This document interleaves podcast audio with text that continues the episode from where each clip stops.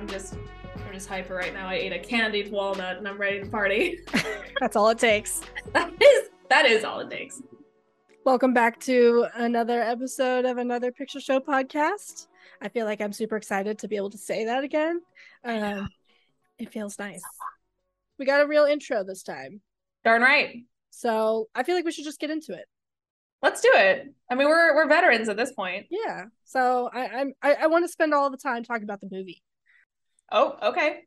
All right. So this week we're gonna watch Jordan Peele's new film, Nope. Ooh. I don't know much about it. I haven't seen it yet, Mhm. which is, you know, par for the course. I know it's like aliens and cowboys and like horses and that's about it. And like Nope is supposed to be an acronym. Am I right? Uh, Nope supposed to maybe. be an acronym? Oh. Did I spoil it for myself? um, okay. Cool. That's all I know. So Okay. like I don't know anything in between. I just know that like aliens and cowboys and Jordan Peele is involved. So All right. And have you seen Get Out yet? I know last time we talked, we we uh you had we've seen us. We did a review of us, Mhm. but at that point you hadn't seen Get Out. So, yeah, I'm a I'm a naughty kid. I haven't seen Get Out yet. mm, okay. Every Alright. every time I hear about Get Out, I'm like, shit, I need to watch it. And then like, you know, my hamster mind is like, you know, onto something else. So You gotta you gotta catch up, man. I know I know. this is his third movie, right? Nope. Yes, this is his Okay. third movie. Cool. All right, I'm not gonna say anything else. All right. Um, I'm very excited to talk about this movie though because I've seen it twice now, and I have a lot of thoughts. Good thoughts but well, I guess I I can't say. Okay, I was gonna say I shouldn't I shouldn't uh influence my own opinion listening to you. So yeah So go up. into it. Go into it blind. Watch it, it. um, and absorb it. And I'm excited to hear what you have to say. all right, let's do this. All right, cool. All right, so let's go watch Nope, and we'll be back Okay. with our review and our top five creature features in three, two, one.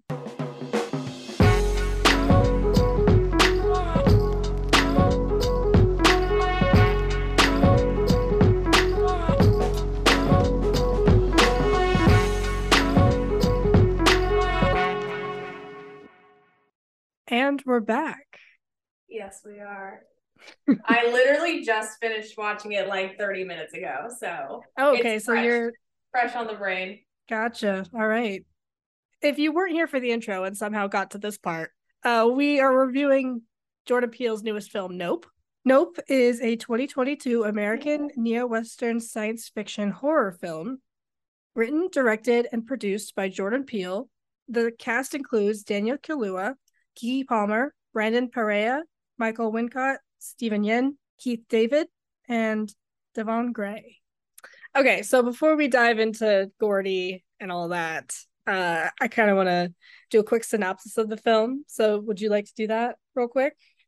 If you can, since you can. you just watched it, I feel like it should be fresh on your mind It is fresh on my mind. So we as best you can. as best I can. I, and I know I can get long winded. So like if play the Oscars music or something long winded. But um basically it's about a family of horse trainers who live out in this in this valley, this uh, mountain valley out like outside of Los Angeles. It doesn't really specify where.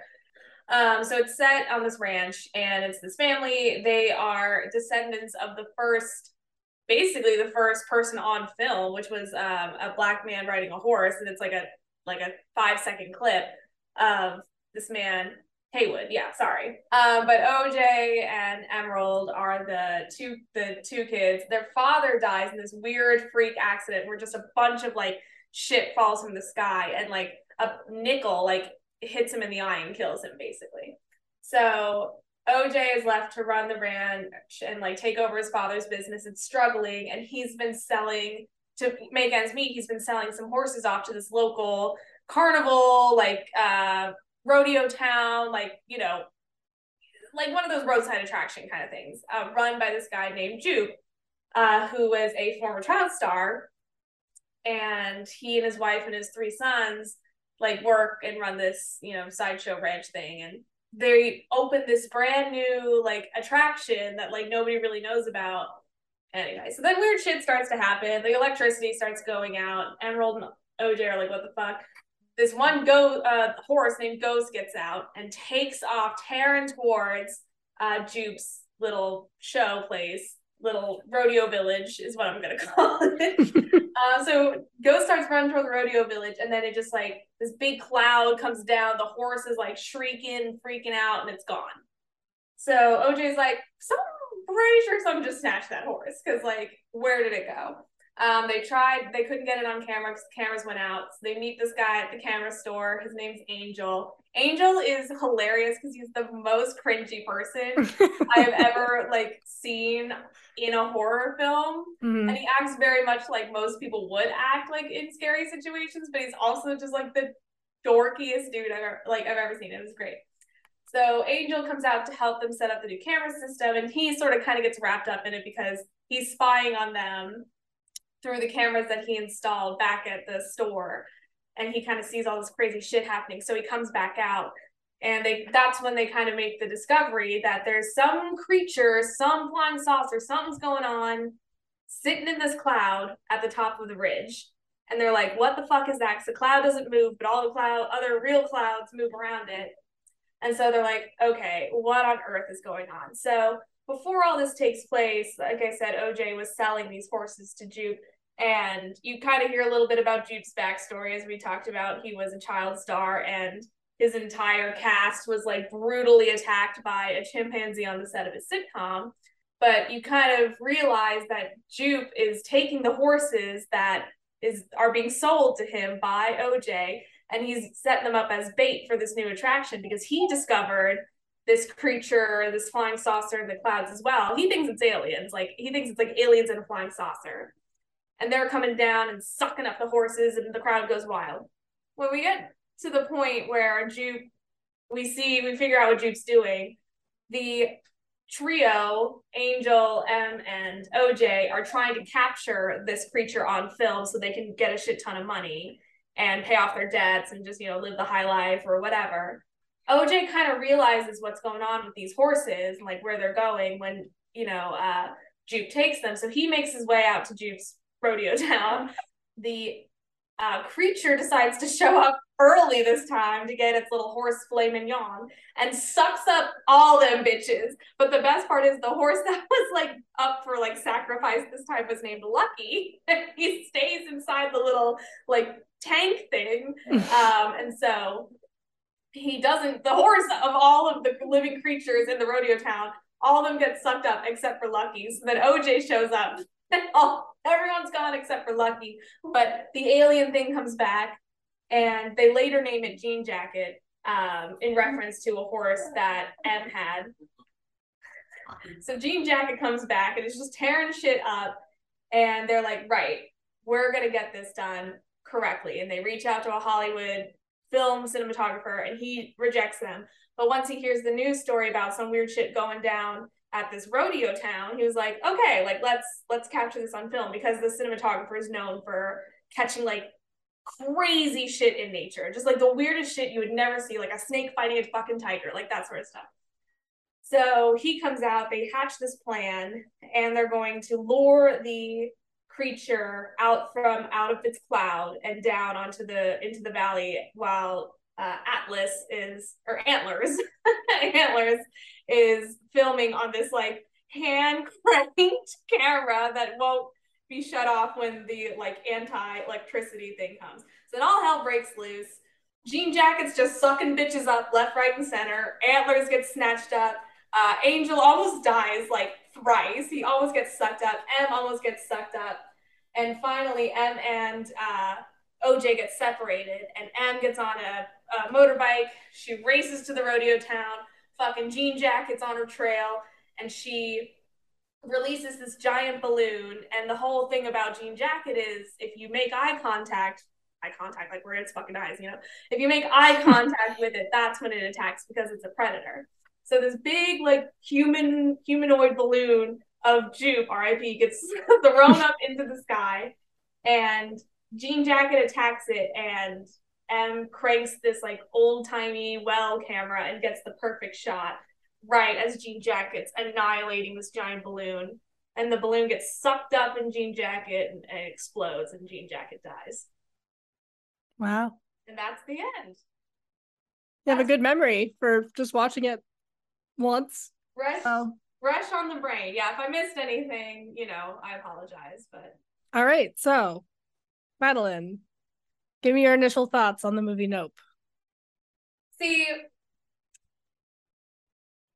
I like. Well, first of all, I liked it. Second Okay. of all, part of me is like, is it supposed to be a thinker or is it not a thinker? And I'm just like overthinking it because Jordan Peele has like his last two movies were more like you think about the meaning of it and like I'm I'm sitting here watching it and I'm like enjoying it, but I'm like, what's this about really? You know?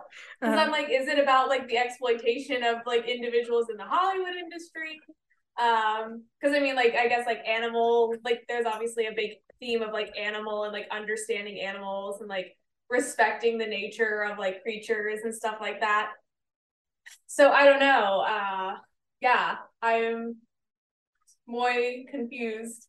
well, you are fresh. I feel like it's interesting because that's how I felt like coming out of the movie the first time. Yeah, I was like, I liked that, but I don't. What did I watch? You know, like just kind quite of like literally, like it was over. Like the last scene, I was like, that's it. Because I was kind of hoping for like a aftermath, like kind of like a little bit of a follow up, but there wasn't one. mm, um which you know it wasn't like it, it didn't leave like me like wanting like desperately for an aftermath but it just kind of ended like at the end like it was just done mm. uh, which I think is like a.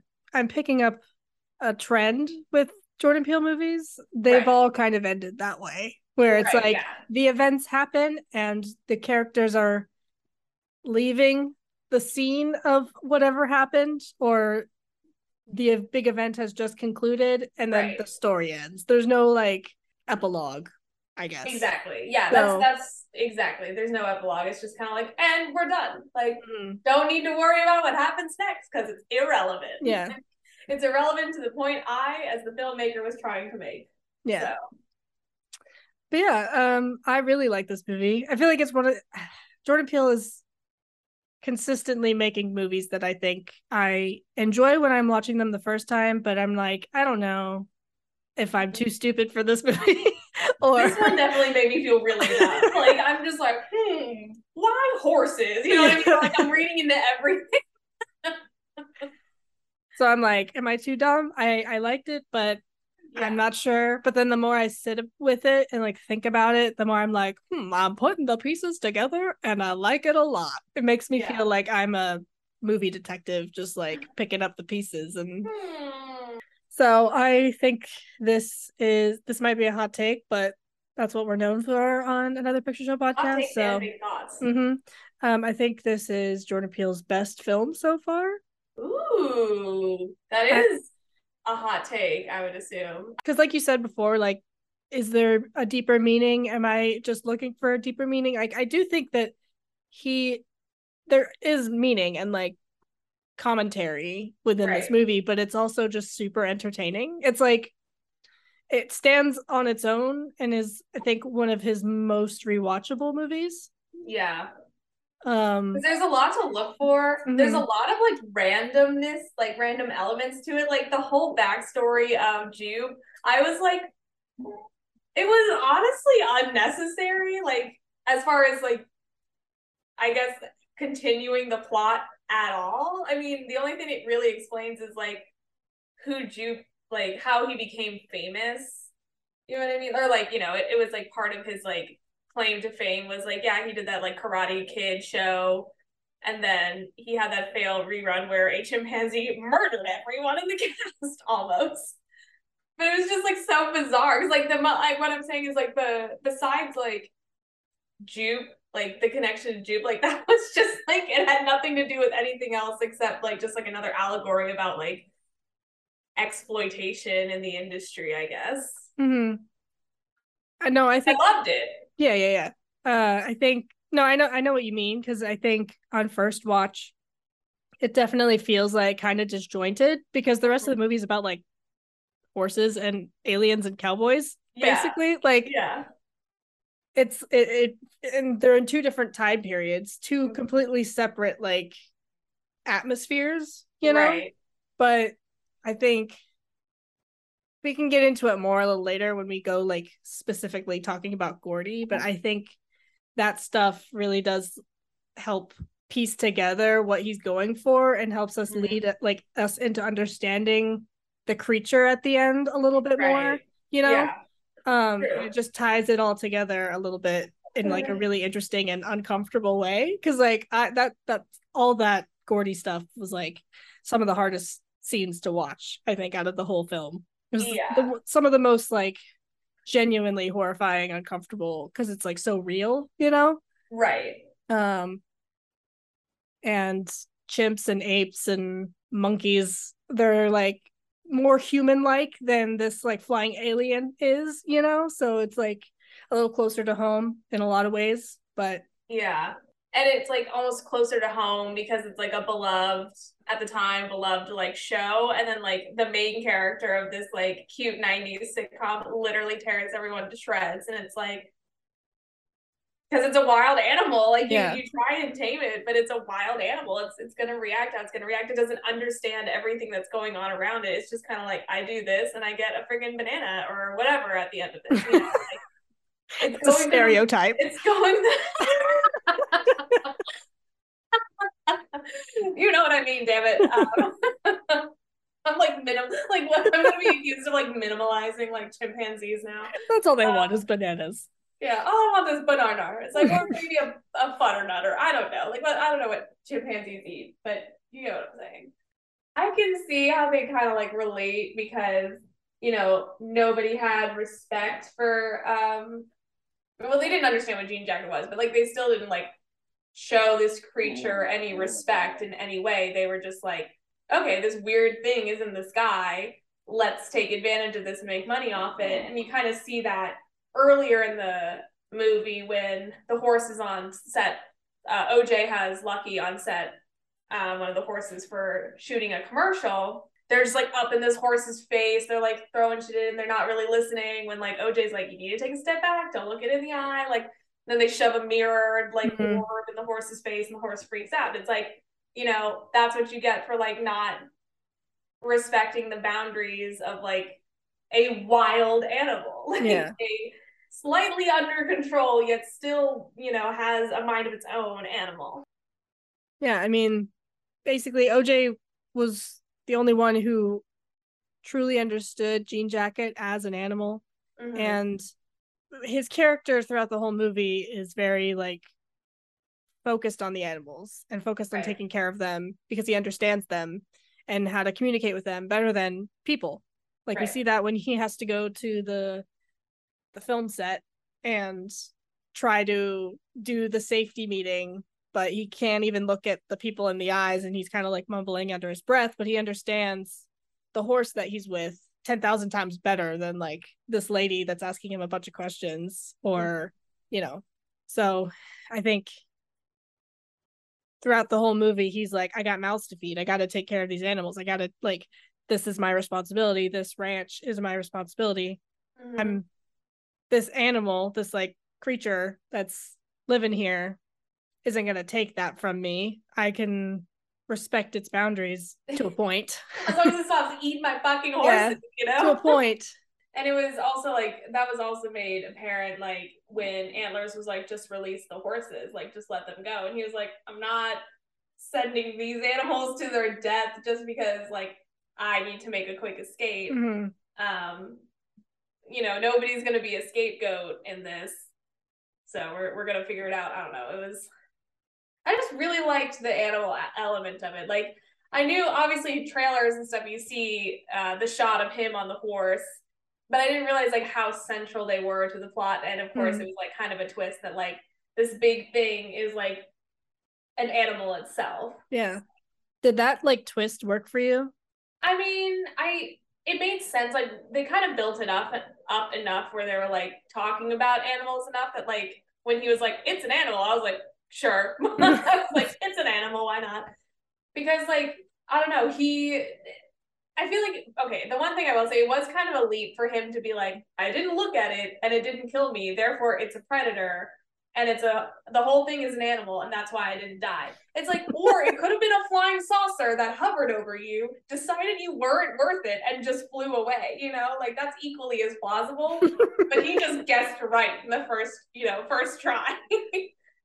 I I'll just say I think it worked for me. I think the twist worked for me because it came right after the Gordy stuff mm-hmm. it i feel like the wild animal aspect had been introduced with the horse at the beginning at the film set mm-hmm. there was you know we see oj working with these horses and taking care of these horses and trying to you know respect them throughout the beginning of the movie we get the gordy sequence where that's all about like a wild animal being contained in an environment that is inherently not right. made for them.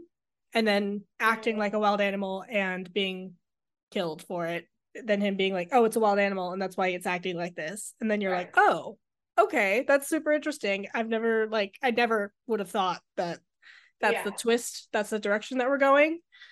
And i think it's just super well done and very interesting. That's- and the pivot wasn't immediately to like so i like the kind of just juxtaposition between Gordy and Jean Jacket because like the pivot wasn't immediately to we have to kill Jean Jacket. Mm-hmm. He was immediately like we have to like create like mutual respect. Like we have to create some sort of like boundary between us so like it can go do his own thing and we can do ours partly because I'm sure they had no idea how to fucking take it out. Like, yeah. how do you take out a flying saucer predator? Like, I have no idea. You shoot a missile into it, but like, where are they going to get a missile? You know what I mean?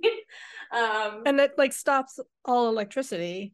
So like that also limits the amount that they can do. Exactly. Like yeah, as so. just a small group of like normies, you know. Right, yeah. It's not like they can like slingshot like a time bomb into the into the belly of the beast. Yeah. Um so like I mean ultimately yeah it was like Jean Jacket was killed but I think that was just like circumstance. I don't know. It was just like a matter of instinct and survival on M's part. It wasn't like she was out there to kill it. She was like out there to distract it enough and like you know maim it possibly so that it doesn't continue its attack. Yeah. What did you think of it like un uncurling itself and like changing form at the end? Like how it looks like definitely more like a jellyfish kind of thing. I thought it was cool. I was like, is this your final form? Uh, question mark. It sounded so disappointed. is this your final form? this is it. This is all we got. like is this not like a Pokemon thing where you have like a third evolution? I guess not. Um I Level guess Pokemon only have two. Um but the eye thing, like the I guess where it was like show, like focusing its attention, it almost looked like an old timey camera. Mm, yeah, like how it was like folding out and like it kind of was like almost like capturing an image and capturing an image and capturing an image. So I don't know if it was um if that's how it saw like it just saw in like very like quick frames and that's why it like it goes after things that are looking directly at it. Because i mean it takes a hot minute for it to like when you're making eye contact for it to like go in for the kill. It's like it, you're kind of looking at it looking at it and then it's like okay now i kill you. Um, and meow. Um and also it, it goes after things that move primarily. Like it's it's an, the only thing it it went after was that was inanimate was the horse statue but then again the horse statue had eyes and it was looking up at the sky so mm. no I, I hadn't thought of it as like a camera before that's very clever um yeah so, yeah very good point madeline uh, well the first time i saw it and it uncurled itself into this big like jellyfish type thing Mm. I was like, what happened? What is this? Where where to go? Yeah, yeah. yeah like who what? are you? But it all it reminds me a lot of like birds of prey, like exotic birds doing like crazy things with their bodies to like yeah. ward off, you know, like peacocks, just like yeah. getting big and fluffy and crazy looking to like scare mm-hmm. off predators or other things that are like threatening it, you know? Yeah. So I felt like that was pretty cool because it like goes along with the creature thing.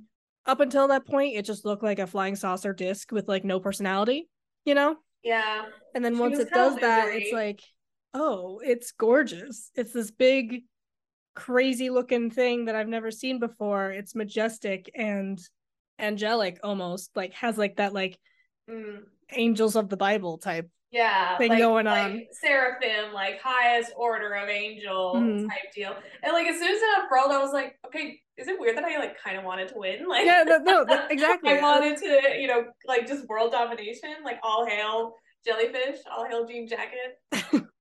Yeah, I I totally agree. Like once it unfurled, I was like, I don't want it to die. I, I like, wanted I I. I side with it. I feel like I can relate to it a lot more as like a majestic part of nature, a force of Yeah. nature that sh- we shouldn't be messing with, you know. yeah. Did you like what did you think of the ending as a whole though? Um, I was very happy that they got the shot. I was like, honestly, like it would be the biggest letdown if like after all that shit, they didn't get any like recording. Cause I was like so mad at, at fucking antlers for being like, bye. Um, about to go get sucked up. Like what was he expecting? He was like, oh, it's it's you know, too much to ask for to get the impossible shot, and then he just goes and like tries to take it and gets killed. Like I thought that was stupid. So I'm glad that they got I mean, I think he was doing that on purpose. I think he was like willing to die to get the impossible shot. Cuz his whole thing is like he's watching predators kill each other. Earlier in the movie, we see him like watching like old footage of like animals killing each other and like yeah. I think he was like, we don't deserve it, but I'm going to do whatever it takes to get the shot. I'm going to sacrifice myself for the impossible shot, which is me being consumed by this creature thing. Yeah.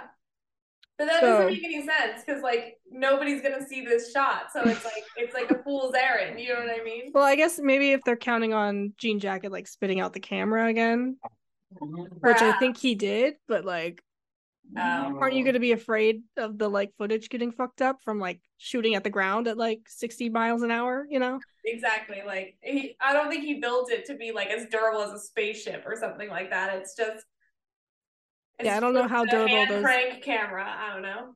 I don't know how durable those cameras are, but I think it was clever that they were using the hand crank because like they couldn't use digital. I mean, I think my only question about the end is like people could still say that you just like photoshopped this thing, Totally. you know? Like yeah, totally. getting a picture of it really doesn't do anything. Yeah, because you can Um, these days you can get take any photo and print it on like Polaroid film. Mm, mhm. and you know it's still a photoshop image it's just on like an older medium of film so Mhm. Yeah it is kind of a bummer like because like that is kind of like one of those shitty things about like the internet and about technology is like where is the wonder because like as you know as fun as conspiracy theory are conspiracy theories are the singular they're- conspiracy theory. the conspiracy theory. You know what I'm talking about. Uh, as fun as they are, it's just like, you know, it's so easy to debunk them and to Mhm. debunk like Bigfoot and seeing dragons and shit like that. It's like kind of a bummer because you're just like, you know, what if there are dragons? But there aren't because that's photoshopped or mm-hmm. that's a pool noodle like shot in the air or something like that. You know? like, I don't know. Yeah. But I mean, I guess what they have in their favor is it's dead and floating in the air. So True. More than just Emerald and her singular picture will probably see it yeah. and get footage of it. So, because like at the end, all those like reporters and stuff are showing up, which how did they know to go there? And Yeah. They were they who were called sneaky. them? But Right. you know. The TMZ guy cracked me up. I was like, damn. And OJ was like, sorry, dude. And just left him to get sucked up. But like he was so and that's the other thing is like he is just a representative of like so many people willing to like just do whatever. Like he didn't care about the fact that he was lying in the middle of this dirt road with his arm broken. He was mm-hmm. like, I need I need my camera. And like antlers, he was like, I need my camera, I need the shot. So like, yeah, just like the fact that like everyone is willing to like sacrifice whatever to get this shot, to get this image. I'm like, I mean, there I don't know. Like, I don't know. Is any photo really worth risking your life? Like, there are a lot of really cool photos and images out there. And, like, you know, that have won Pulitzer prizes or journalist prizes and stuff like that. But like, I don't think any of those photographers were like, you know, in imminent risk of well, maybe they were. Some of them were in imminent risk of death, but like they weren't sitting there with like a gun in their face, like, let me get the shot. You know what I mean? Like mm. they were they were in war zones, they were in like other things. I don't know. I'm on a rant where I'm just like, I I just don't get it. Like that's another thing about the movie I just didn't understand is like why were they so obsessed with this shot? Like it's another it's like almost like the toxic out like side of legacy where it's like I want to create this legacy by like literally getting sucked up by an alien and recording its innards with a hand crank camera. I mean, I think another like big I think the biggest part of this film is like an exploration of the spectacle and like our relationship to spectacle in all its forms you know like the spectacle of having an animal a live animal on set the spectacle mm-hmm. of tragedy the spectacle of jean jacket the spectacle of movies and mm-hmm.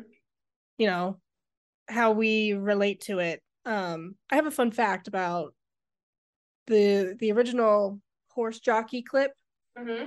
um so the the actual guy in the clip we don't know their race and we don't really know their identities Mm-hmm. Um, but the original clip was from uh, 1878, and it's called Sally Gardner at a Gallop. And Sally Gardner is the horse in the clip. Love that but we know the horse. We know the horse's the name, but that, yeah, exactly. The guy who is, you know, credited with catching those first few um, moving pictures is Edward Maybridge or Moybridge.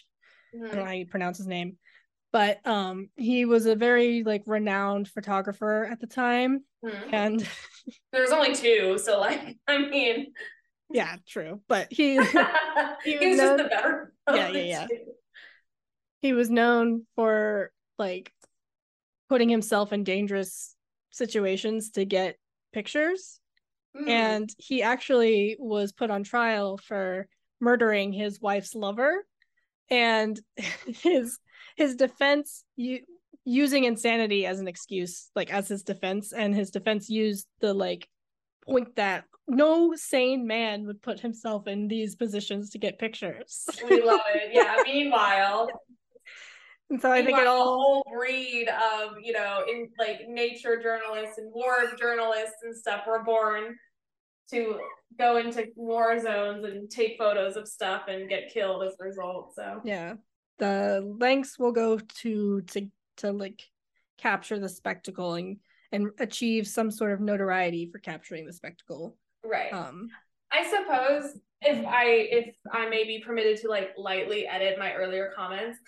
i understand like war journalists and war photographers or people going to like hardship. I gotta i gotta clarify because like not that not that you know we have a massive audience but if this ever comes back to bite me in the ass i want to clarify I want to clarify that I totally understand, you know, what war journalists and war photographers do, you know, going out and obviously like documenting like the atrocities of like mankind pitted against themselves. Um, however, what I'm referring to is like bitches like literally just doing like the doing it for like shots of a spectacle, like not not necessarily anything like it's hard to describe. Like I feel like I'm shitting on like photographers right now, but uh, I'm, just, I'm, just, gonna say it. Um, you know what I mean? Like for like this creature, like oh, let me like lie on the ground and take a photo of this like murderous creature coming right at me. Like you're not a trained nature photographer. Like you're just like some like backwards TMZ reporter in this situation who thinks that they are equipped to get the shot. Leave it to the professional. So I'm mostly referring to like the dumb dodos who mm. run out there thinking that they can get a shot of Bigfoot or of this bison at Yosemite and mm. like they're gonna get this like awesome photo of a fucking cobra or whatever something dangerous, something that is outside their element, and they go and do it anyway, thinking that they're going to be the person to get the money shot, and they fucking die. I'm mm-hmm. like, I'm sorry, you're an idiot. You kind of deserve it. Full tea, full shade. Just facts.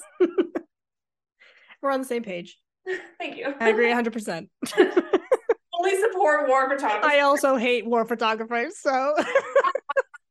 Actually, one of my favorite books is a memoir of a war photographer, so like I should calm down.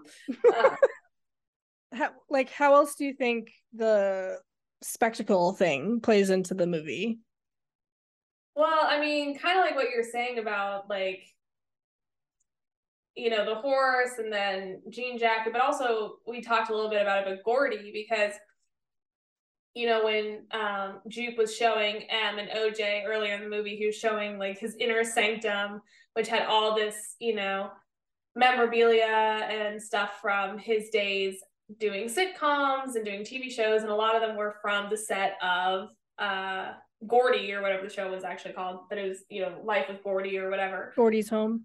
Gordy's Home. Thank you. Um, and you know, it had the shoe with like the little splatter of blood that was worn by uh, his castmate, and you know, he was saying how like there was this growing fan base of of people who like Gordy's Home and it's kind of implied that they're like really interested in it because of the fact that it ended so violently. Mm-hmm. And he was saying like, oh, this Dutch couple like paid me a shit like five grand to stay in there for one night, and like I didn't ask any questions, like to stay in the room with all the the memorabilia and stuff. And so he's like, I didn't ask any questions, I just took the money, and it's like, it's you know that's like its own kind of spectacle. It's like the spectacle of like violence. You know what I mean? Like, mm-hmm. and I popped on this you know, I've talked about this before, but like true crime, like people obsessed with serial killers, it kind of like it's kind of wrapped up in the same thing. Like people obsessed with like people obsessed with tragedy, but like not obs- like not obsessed in a way where they want to learn about mm-hmm. like the events surrounding the tragedy. They're just obsessed with the fact that something happened and people were killed. Mm-hmm. Um so I, I mean I that- definitely know like I am guilty of that no, you know? same. Like, like I definitely go down rabbit holes. A, a lot of it's just curiosity because, like, uh-huh. you know, we're millennials. We've we've been alive for a lot of really awful things.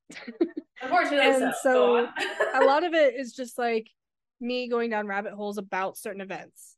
Right. Trying to one just make sense of it because like I was either too young to fully understand it when it happened, but I remember it and it's like a core mm-hmm. part of who I am. And it's just like me trying to like make sense of like how does this this kind of thing happen or like why do these things happen or like and then also it's just interesting because it's I've never experienced anything firsthand like that. Yeah. You know, I've had my own versions of tragedy happen, but nothing on like a national or international scale.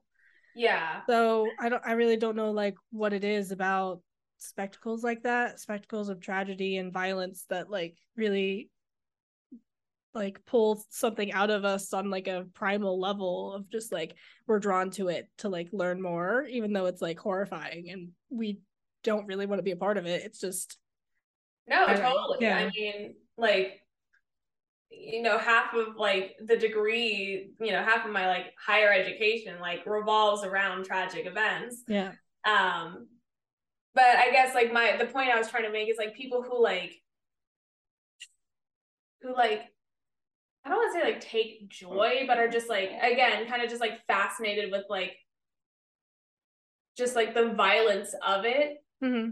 They're just fascinated by the fact that like an ape went crazy on set and killed a bunch of people, and like I want to see like I want to see the evidence of that. I want to see the blood on the shoe. I want to see like the mm-hmm. clip of it happening. Like mm-hmm you know, like I, I don't like I I have to see the gory stuff at work and like I don't like seeing it. So like mm-hmm. I, it doesn't it doesn't make sense to me why people like seeing that stuff or like like want to see like the dead body like they want to see the crime scene photos they want to see like the you know the blood on the shoe in the in mm. the movie um like th- that part like that's just like a bridge too far in my mm. opinion you know it's just like like what are you gaining from like seeing this gruesome stuff like you it's more than just the information you want like you're kind of like getting pleasure in like a weird way out of this it's now. like perverse in some way right exactly and that's that's kind of like I think what they were I don't know if that's what they were doing, but that's like what I felt when you know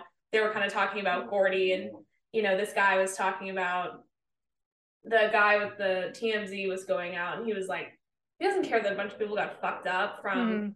whatever strange phenomenon happened that 40 people went missing like he was just out there to like see what happened and like see the valley and like get answer get answers and it's like no you just wanted to hear you just wanted to hear M go on and on about how she showed up and there was blood everywhere and like mm. dead arms and shit like that or like shit missing. Like that's what you wanted. You didn't want answers. You just wanted to be the first to get the gory details. Mm-hmm. So I don't know. It's all it's all very again perverse, kind of like what you were saying. It's it's so strange. But there's also, you know, there's levels to it. There's being curious about things, and then there's mm-hmm. like straight up exploiting like right. tragedy. right, exactly. you know?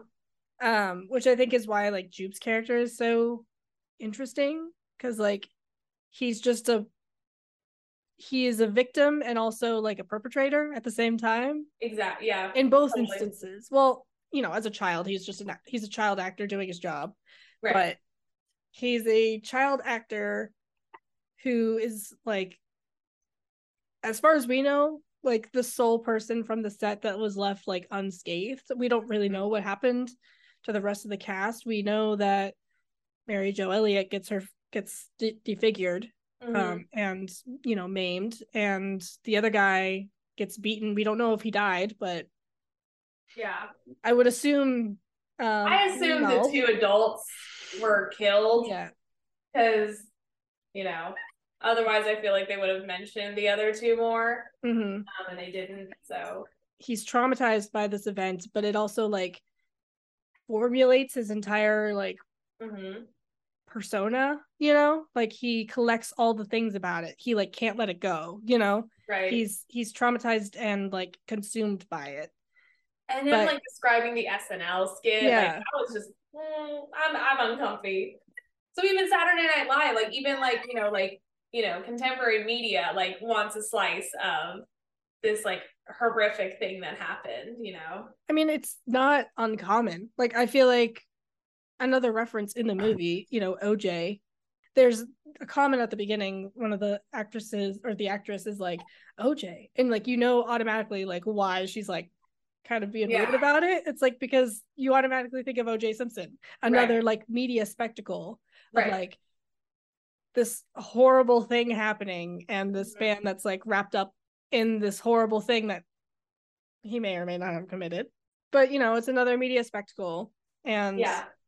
And like SNL would do skits about like the OJ trial as right. it was coming out. And it's like super inappropriate, no tact, you know, it's just no respect for the people involved. Mm-hmm. Like these are real human beings who lost their lives real people yeah. going through this trial like uh, real like racial issues and societal issues like at the core of this problem and it's just a spectacle for SNL to like exploit you know and i think gordy's home that that whole incident it's all it's all like tied together in this like yeah. how we exploit spectacle and consume spectacle and all that. Right.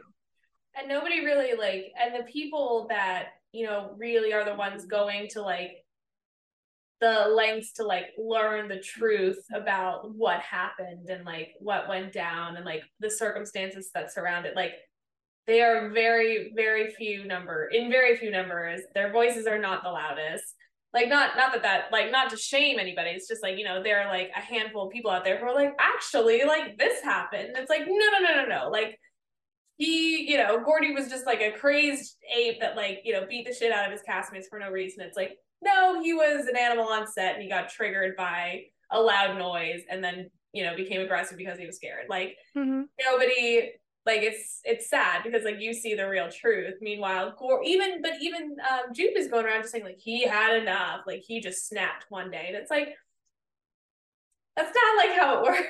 Yeah. you know, you know, animals don't act out for no reason. And I think another thing about like Jupe is like because he's he was unscathed, you know, physically, and he had that moment of like connection almost with Gordy at the end. He feels like he had a connection with the animals, therefore he can do the same thing with Jean Jacket, Mm-hmm. you know, even though that's not quite true. It's there was a veil. He was under the table looking through a like tablecloth thing. So he wasn't Right. looking Gordy in the eye. Also, Right. Gordy had kind of calmed himself down at that point, Yeah. And so it, it wasn't that he had any sort of special connection with this animal. It was just he was lucky. Right. And again, And- it's like that just one step short. Like there's Mhm. never gonna be total like communication. Like you can have a connection with an animal, but it's never gonna be like full 100% understanding. And like that's probably what he thought. He was like, we understand each other. He's not gonna kill me. He's he's my soul. And like fucking Gordy's sitting there just like, well, I'm tired, and then gets murked by like Mhm. you know gets sniped by the cops. So, um, yeah, it's just like unfair all around to see Yeah. Gordy get killed for just being an animal. it's out for Harambe. Yep. Um slightly different circumstances, I will say. Um, but anyway, R.I.P. Harambe. Um, I guess like we can go through some of the names because I know that like a lot of the character names are like inspired by Spectacle, and I Mm. kind of want to like speculate. There's some that I have like a pretty good idea of what they mean, but I don't have all of them. So okay. I think it'd be kind of fun to go through and see what you think.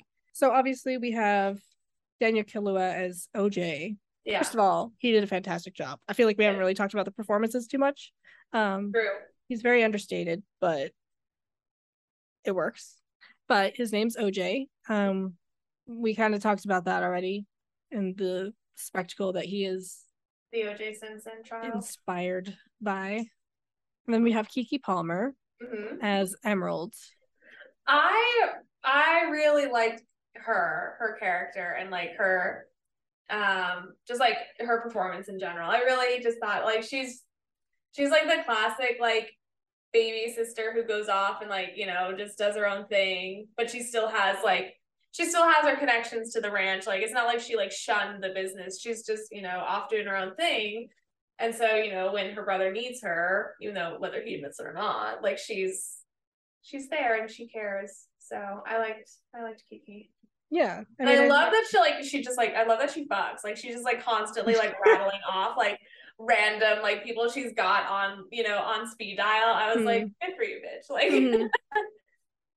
yeah. No, I think she did a great job.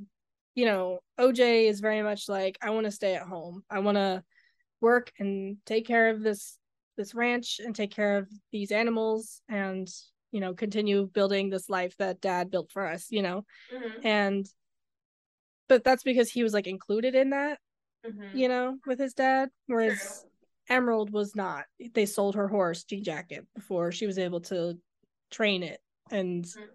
break it and whatever Right. so she felt like not super included in the family legacy but that doesn't mean that she didn't care and i think Mhm. a lot of her character is like i want to leave the ranch i want to leave the farm i want Yeah. to i want to get out of this and get out of kansas you know like I gotta go my own way. yeah so my interpretation with her i know that jordan peele has mentioned that the wizard of oz was like a big inspiration for this movie Ew. so my take is emerald is The Emerald, emerald City. city yeah Nice. and then we have michael wincott as antlers holst Oh, antlers.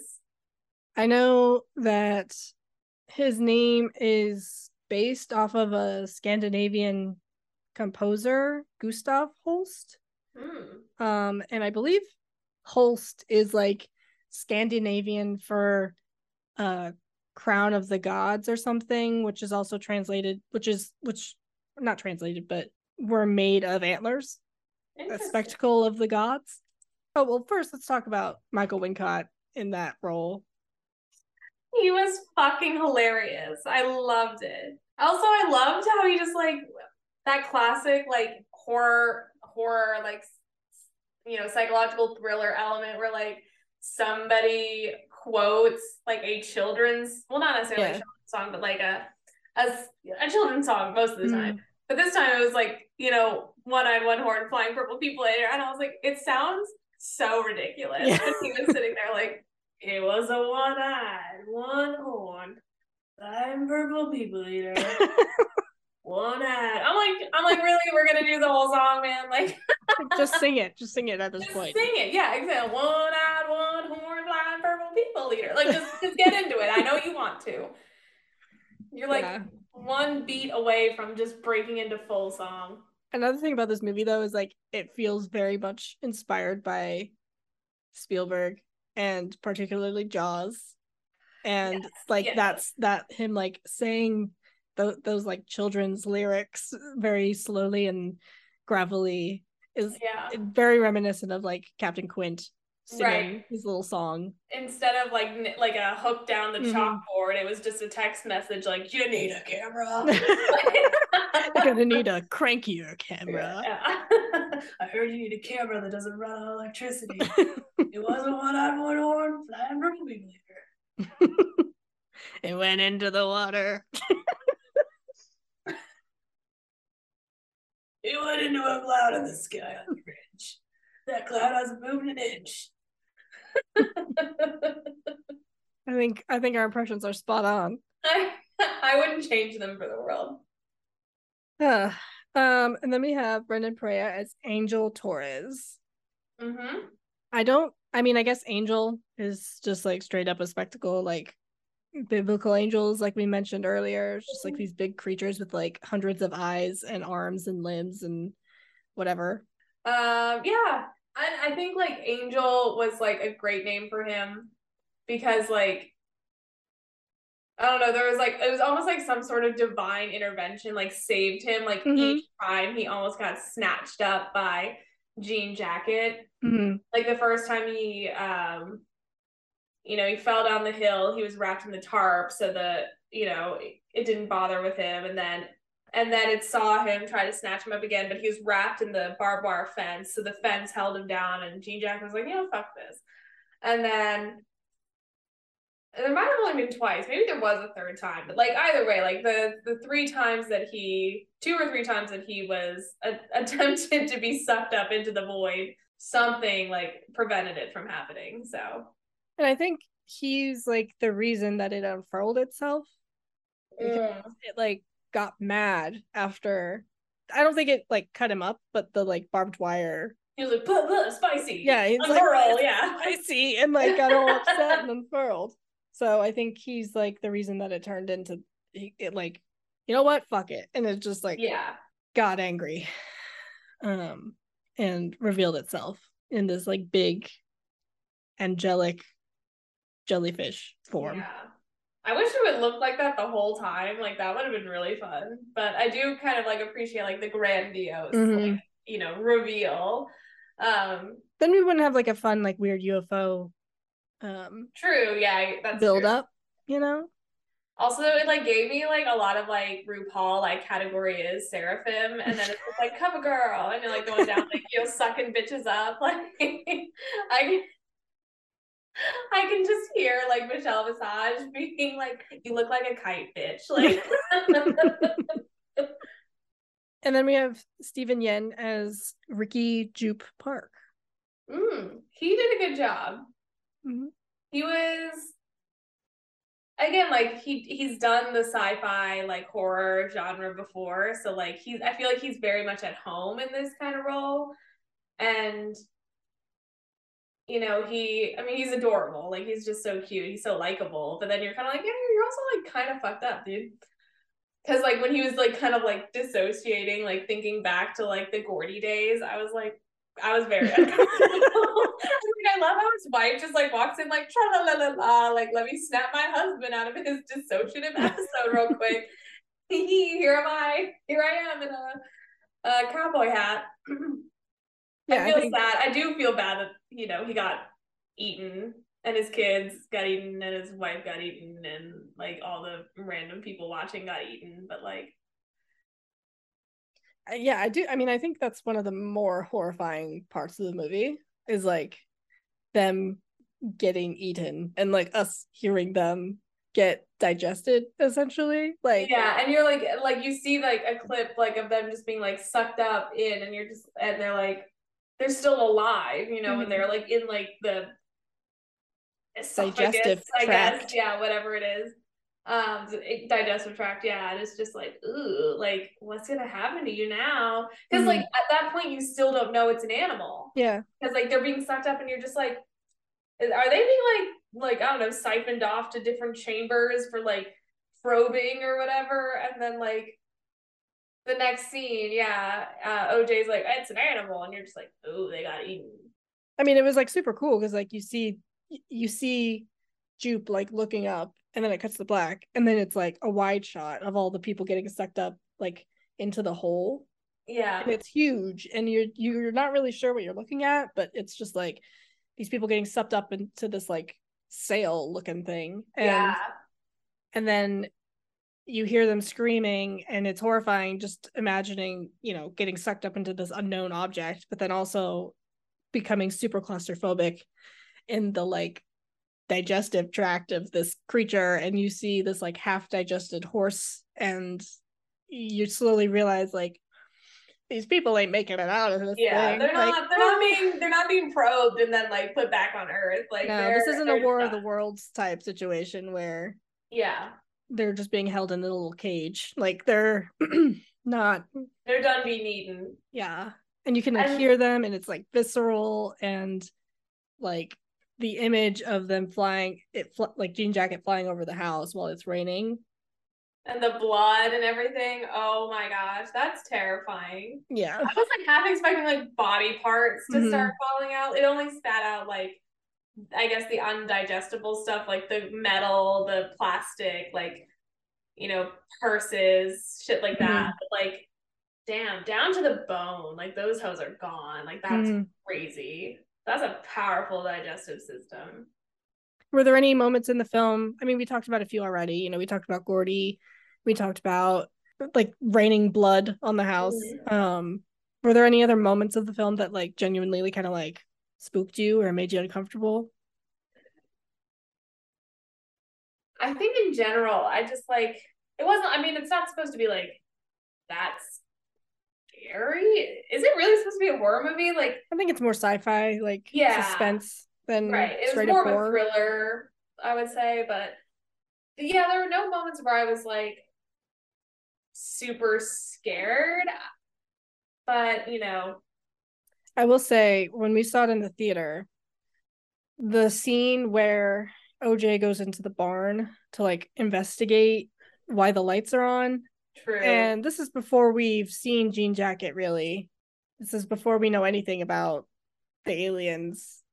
And we see mm-hmm. the like little people like the little it's like what are we perceive as aliens, you know, like right. our our interpretation socially of what aliens look like that freaked me out i was like that was very uh effective because i yes. was like no yeah, and then even he was like mm, no yeah. no no no yeah did you kind of notice they I mean, yes, they were like the children in these costumes, but even like the masks and like the costumes themselves were very chimp like. Yeah. They're mm-hmm. kind of like shaggy, like hairy, and then like the paler, like like faces like i don't know i was just like i kind of i kind of clocked that too i was like why these aliens look like little monkeys you know? I was like hmm we haven't processed some trauma have we jupe? You're right that one did get me because like because then the one there was like one next to him and he was like oh and he punched it and the kid was like oh fuck. It was very um, like I, I another reason i love this movie is because it's such a love letter to like like I said earlier to Spielberg to filmmakers like that and like mm. this that scene in particular felt very much like M Night Shyamalan like Signs, you know? Like have you seen Signs? Mm, no. Okay. Well, it's an alien movie, but that scene in particular felt very like reminiscent of that and this whole movie just feels very much like a love letter to Right. films like that and Yeah. filmmakers like that and there's just nuggets of like film history throughout the movie and references that like if you're just watching it you don't have they're not like obvious you know it's just kind of like clever more than anything. It's not like annoying. You roll your eyes because you see like a reference or whatever. It's not distracting.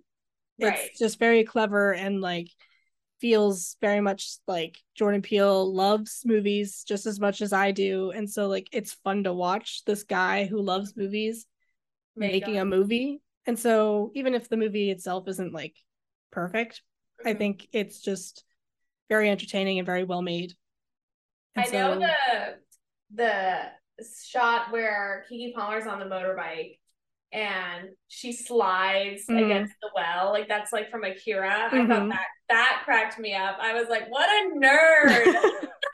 yeah he's a very big nerd yeah, I know it was ador like I I adored it because I was like, oh my god, it's so cute, a little nerdy made an Akira motorbike slide into the film.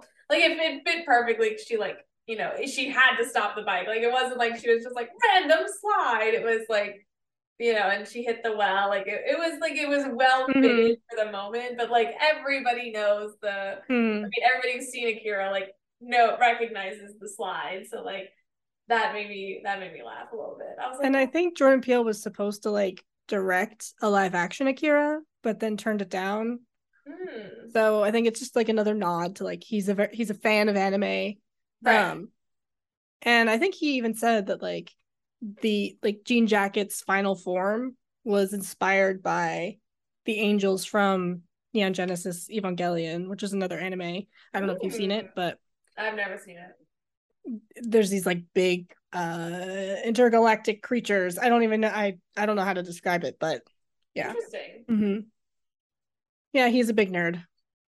I I didn't feel the shark or not the shark, Jesus, the Jaws reference until you said it. It like makes sense. Like he comes out like fucking, you know, um, like he's goddamn Ahab, you know, like from Moby Dick. You're just like, calm down. You know what I mean? Like he's acting all of a sudden he's acting like this is his white whale, and you're just like, Mhm. you know, you didn't believe us in the first place, bitch. Um, but and also like hit Jean Jacket getting blown up at the end, like is just straight from Jaws. Like Right. you know, Right, right, right. Yeah, exactly. Um, like the least likely way that this animal is gonna die is by getting blown up, but here we are. I'm not a movie. I'm not like a movie like, you know, buff like you are in the sense where I'm like, ooh, like automatically I'm like, ooh, this is a reference to this director in this film, or ooh, this is a reference to this director in that film Hmm. But it, after the fact, I might be like, "Oh, this reminds me of this." Like it's it's only Yeah, like yeah. very obvious nods, like the Akira slide, or like something, or like the fact that he named OJ OJ. Like Mhm. those things, like obviously, are just meant to kind of spark a reaction. Whereas, like, you also just watched the movie like an hour ago, so Right, like yeah. you have had no time to really sit and ruminate. 100% go easy on me. Uh, God, I feel like I'm being bullied over here. Uh, I'm putting you on the spot, and I think you're doing very well. really are. I'm gonna cry about it. Um, um, so yeah, I'm typically not someone to like watch the movie and be like, "Hey," in the moment, unless it's very literally Leo meme, like very very obvious. Like speaking of relative things, also timestamp. We're in the era of people making fun of Leo for I love it. I love it so much. breaking up with his girlfriend after she turned 25. I love the ones that. Sorry, pause. This is a timestamp moment. Um, we need to like include this at the end or something. Just like Yeah, yeah, a yeah. small rant about Leo. timestamp. Um, no, I love the ones where it's like, did you ever think that like maybe Leo was so traumatized by 9-11 he couldn't date anyone who was alive to like witness it? Oh my god! Speaking stop. of I love the ones where it's like, uh, like I think there was one where like Lady Gaga was walking past him to like get a fucking Oscar or whatever, and he was like, like Leo's reaction to any woman over the age of twenty five. and there was one that really sucked because there was one that was so fucking funny. It was like a tweet where it was like Ben or um it was Leo DiCaprio breaks up with girlfriend like short like four weeks after her 25th birthday and somebody replied to the tweet, that's because he had to go witness the birth of his next girlfriend. You know Yes. who tweeted that? It was Ben Fucking Shapiro. Ben Shapiro. I was like, No. God damn it, that was It's funny. upsetting. It's upsetting, but he got to he got to he got to win with that one. I was like, you know what? Then like, all oh, right, You know what? You can have this one. This one. you We're got to still chuckle out of me. of you for not making your white wet ever. but you crawled a little bit further out of that hole. I give credit where credit is due, and you made me laugh. I was upset, but I did laugh. Anyways, back to the movie. We can wrap up. What are we talking about? I have a question. Okay. Mhm. So when we were discussing at the before you revealed to me what movie we were watching for this episode, you asked me what vibes I was into, and I believe I said controversial vibes. hmm And then you introduced this film. hmm I want to know why it's controversial. Is it because you think it's his best film? Um, no. Well, I don't think my opinion is like I don't think people care about my opinion. but I think this movie has been very divisive. Like in like Hmm. a lot of people don't like it, and a lot of people do like it. I feel like a lot of Jordan Peele's movies Ah. are like that. Right. Um, but also Logan Paul had a dissertation that he released on Twitter about this film that I A kind of dissertation. no, my plan I I was about Who to bring it up. wrote it? I was about to bring it up so that we could go through and uh You know how much I love to read and debunk. So let's do it. so Engle, enlighten me on this uh tumultuous tweet Twitter journey. I all right, well first off, um how big of a fan of Logan Paul are you? Like negative. I don't know. I don't even know which one that is. That's not the one that boxes, right? No. Well, I thought they both did. Honestly, I don't pay attention to them. So I know one of them like actually is a decent boxer now or MMA fighter. And Uh, the other one this is the one that uh, recorded the dead body in Japan. Okay, I still don't know who that is, but either I'm not a fan of either one. I just don't know the difference Okay, between all right. the two. Okay. Doesn't really matter. Um Okay, so his dissertation starts. Nope is one of the worst movies I've seen in a long time. I love Jordan Peele and Keke Palmer can act her ass off, but this movie is objectively slow and confusing with stretched themes that don't justify the pace. A thread. That's how it starts. How do we feel? Um, I feel like he's already just telling the world he's admitting that he's too dumb to understand the movie on the first watch, which like like no shame. I feel like I was too dumb to understand the movie on the first watch. Like we're literally talking it out now, and I feel like I'm getting more smart on it now. but like he's just admitting to the world like I'm too dumb to like understand the movie like the first go around. I mean, I think his his main mistake here is just saying objectively slow and confusing. Like, Mhm, okay, anyone who says anything is objectively whatever, mhm, is wrong. mm, yeah, like You just know what? You know what's objectively slow? A turtle. yeah. I mean, molasses being poured out of a can. true, true. You know what's not objectively slow? Literally anything that people can put an opinion on. So anyway. Yeah. All right. So the thread starts. It's not hard to conceptualize something disturbing. A trained chimp goes animalistic and mauls an entire set, or a UFO wait, devours wait. anything in its path. It is hard to sensibly tie it to the plot, which was done remarkably poor here. A series of questions. Spoiler alert. Number one. No one was curious how a quarter shot through a man's face and killed him, or why a key was lodged in the backside of a horse he was riding. Mm-hmm. You find that out later. You find out how all this fucking shit fell from the sky. And like, you know, you know the fucking urban legend that if you drop a penny from the top of the Empire State Building, like it's gonna reach terminal velocity if it hits a person and kills them, right? Well, like even in the movie, they say that they just blamed it on stuff falling out of an airplane. Right. Like they, it wasn't like they, they, they didn't have any other explanation. It wasn't like they were just like, oh, oh well, you know. I don't know were if he's questioning like the circumstances or the physics. no, they. but- he's questioning why like people weren't weren't questioning it, but they did, and they mentioned that the reasoning that they came up with was that they thought things just fell out of an airplane. Yeah, because I mean, know? it's LA. Like fucking small planes fly in and out of that shit all the time. Like it yeah. might not have fallen out of a commercial jet, but you know, people skydive and shit. It's in a rural area. Like your keys could have fallen out your pocket and landed in a horse's ass. Like, you know, weirder things have happened. Anyway, go on. Logan. Number two. Why slash how did the shoe stand upright on the set of Gordy's home? This one I'm sure has a reason, but I haven't found anything that makes sense. I feel like you're I feel like he's reaching. Like he's just reaching for things to complain about. Well, we actually didn't talk about this point yet, so I'm curious what you think of the shoe. I think so here's my thing. I think the shoe was never actually standing up. Ooh. I think that the shoe, like in his memory, he just remembers maybe he picked up the shoe. I don't know, the shoe stood out to him in his memory so much, the one drop of blood, that like when he revisits it in his mind, the shoe is sitting like it is in his little like man cave of weirdness, you know?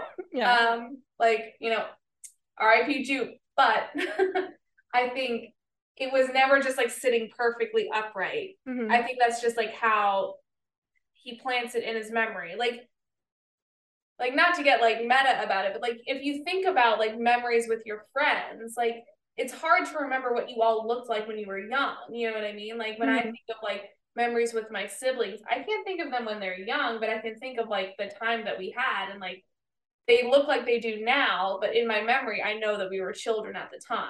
Mm-hmm. Or like mm-hmm. you and I in high school, like I can hardly remember what I look like or you look like in high school, but like your face is is as it is now if I'm thinking about something. Mm-hmm. So like, you know, memory is so malleable and so like because we're obviously assuming that we're taking all of this in from Jupe's perspective. Mm-hmm. Um, so the fact that like the shoe standing up, I don't think that actually is how it was. I think it was just like he like just boop insert shoe into memory. No, I I think I agree.